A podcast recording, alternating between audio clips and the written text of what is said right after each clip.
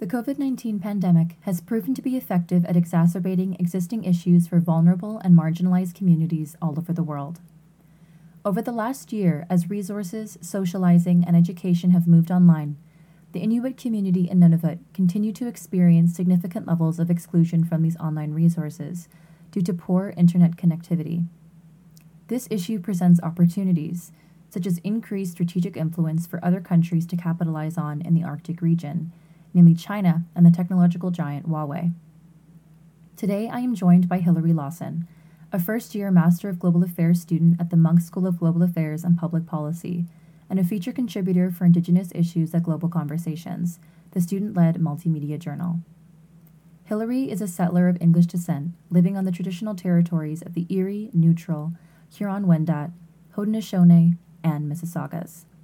She holds a bachelor's degree in conflict studies and human rights from the University of Ottawa. You're listening to Global Conversations.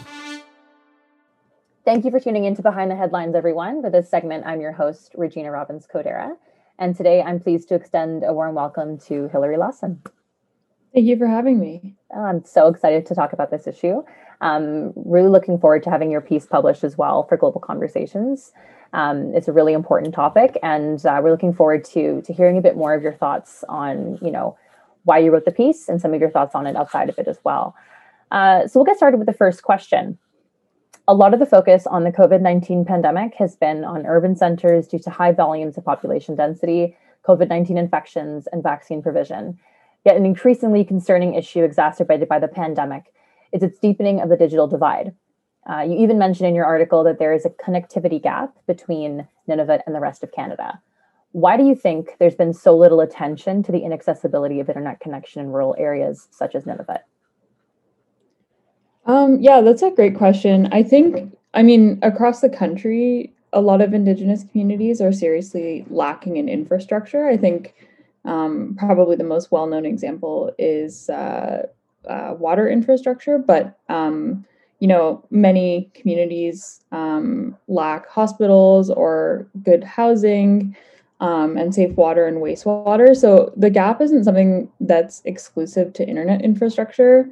Um, I think in part it it's because of the remoteness of a lot of um, indigenous communities, but there are also communities that are uh, pretty close to urban centers that have bad internet. So like just as an example, I live in Hamilton, and people who live on Six Nations, um, which is the biggest reserve in Canada, um, and is about like a half hour drive away from Hamilton, often talk about having a bad uh, internet connection. Um, and I think like uh, when the government created reserves, and this doesn't necessarily apply to Inuit because um, Inuit don't live on reserve, but um, a lot of indigenous communities were moved to less desirable lands that were often removed from or um, like a much smaller portion of their traditional territories. Um, and uh, as a result of colonization, a lot of um, indigenous communities were excluded from the kind of huge um, infrastructure development that we saw in the 20th century for other communities in Canada. Um, and so communities now are still struggling to catch up um, to that development. And uh, I think, like, ultimately, it comes down to a historical and current um, legacy of colonialism where governments of all levels um, have have failed to fulfill the uh, the rights of Indigenous peoples um, and their obligations towards them uh, that are outlined in the Constitution. Um, and the federal government has acknowledged the gap um, in Nunavut and elsewhere. Um, and they've acknowledged their role and responsibility in closing it, but it, it continues to exist. Um, and I, I think uh, for Nunavut specifically, um, you know, the federal government gives funding to all provinces and territories, um, but the North is often overlooked. Um, and, and current funding uh, doesn't really take into account the size of the infrastructure gap um, and the geographical reality of the 25 separate communities in Nunavut. Um, so yeah. That's a really interesting point, and I think um, I I also think that there's not a lot of information disseminated about um, the remoteness of, of Nunavut in general um, and how these communities mm-hmm. don't all live together. They're very spread out. And so the needs of each of those communities, um, despite the fact that they might be under the umbrella of Inuit, um, are also going to be different and are also going to vary based on where they are and their remoteness. Um, yeah, so I, I, think it's really interesting that you also mentioned about um, the government's acknowledgement because a part of the a second kind of sub question was, you know, to what extent is this a continuation of Canada's colonial legacy? Um, and I'm kind of curious to hear um, if you could unpack that a little bit for for listeners. Yeah, I mean, like for Indigenous peoples writ large, um, like with with First Nations, for example, uh, the Indian Act um, when it was created, uh, which again doesn't apply to Inuit um, specifically, uh, but the Indian Act created um, a huge bureaucratic infrastructure, um, which was basically designed to manage every element of Indigenous people's lives, um, with the ultimate goal of like extinction via assimilation, essentially.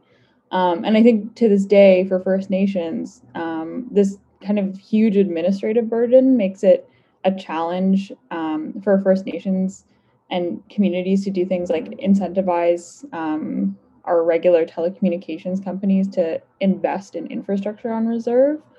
Um, and then again, like the kind of historical uh, neglect of the needs of um, Inuit communities in the north um, really set those communities back um, so far that uh, like they're still they're still struggling to catch up.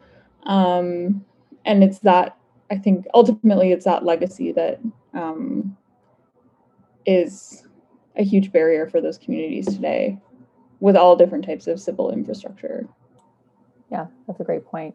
So, on the topic of um, telecommunications infrastructure, uh, I think we can all agree that, especially over the last year, the internet has become an increasingly critical element in all of our lives, uh, where we rely on it for things big and small and often take the services it provides us for granted.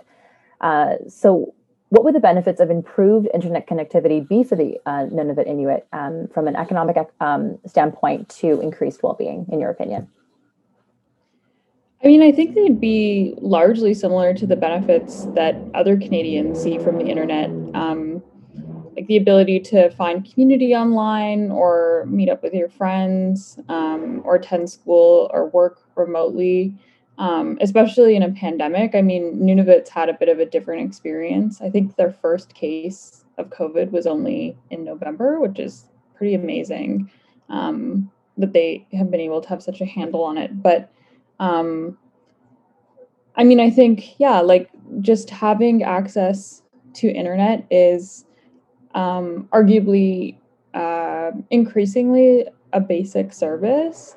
Um, and as much of the world moves work and school and socializing online, um, I think that uh, having improved internet is going to be increasingly key um, for for people who live in the north. And I think the effects of of having an improved internet are uh, would likely be amplified in Nunavut because they're so. I mean, we've talked about how um, geographically disparate the 25 communities are, but like they're hours and hours away from each other. Um, none of the communities have road access, so you have to fly in between them.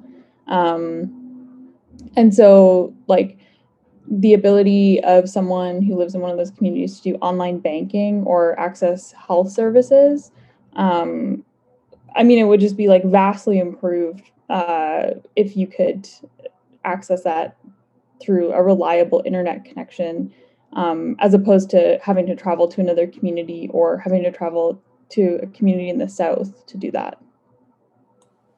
And then I think you also raised um, a point in your article about you know access to mental health services um, and also representation. Um, how the the MP for for that area has an increasingly difficult time even being able to represent those communities due to the fact that they have to travel such long distances to have stable internet connection. So I'm curious to hear what your thoughts are on that in terms of not even just being able to access basic resources, um, but also, you know, being able to self-determine their their own legitimacy and also have representation at the federal level. Yeah, I mean, I think like the pandemic for all the destruction it's caused has um, catalyzed some pretty major leaps forward in uh, digitization of certain workplaces and services. And um, I feel that we're moving towards a future where um, even after the pandemic is over and, and for the large part handled, um, I think we're going to see increasingly that these services will be delivered online. Um, and like the idea that someone might be able to to access mental health services um, through like a video conference um, could be potentially life changing for someone who you know otherwise doesn't have access to those services um, in their home community and doesn't want to travel south to access those services or travel to a different community. Um, and i think like when we're talking about you know self-determination and political engagement and representation um, like if, if we take self-determination to mean building a future for inuit on their homelands um, across the north then like the infrastructure gap means that every aspect of life um, that involves working towards that future is made harder um, you know by the fact that everything in nunavut's more expensive um, their poor health and education outcomes. Um, and there's a re- report that I read when I was researching for the article um, by Nunavut Tunngavik, which is uh, it's an organization that um, represents the 33, I think it's 33,000 Inuit um, who live in uh, Nunavut um, in exercising uh, their rights under the Nunavut Land Claims Agreement. Um, and they had talked about how improved internet access um, could be a key tool for uh, cultivating Inuit self determination in the way that, um, you know, having access to people uh, and socializing spaces in other communities can really um, help capacity and connection building and resource sharing among communities. Um, so, like, for example, uh, Inuit rights based organizations could communicate with um, other governments and participate in discussions um, about Nunavut's future and its development. Um, and also, like, online spaces are really key for, for artists um, and uh, people in Inuit communities uh, to share Inuit languages um, and arts and culture. And so I think, like, the internet could be a really important space for that type of organizing to happen. Um, and so, yeah, like just allowing uh, and and creating those spaces um, and creating better access to those spaces could really move that project of self determination forward. Absolutely. Well, that comes to the end of our segment. Um, thank you so much for taking the time to share your thoughts, Hilary.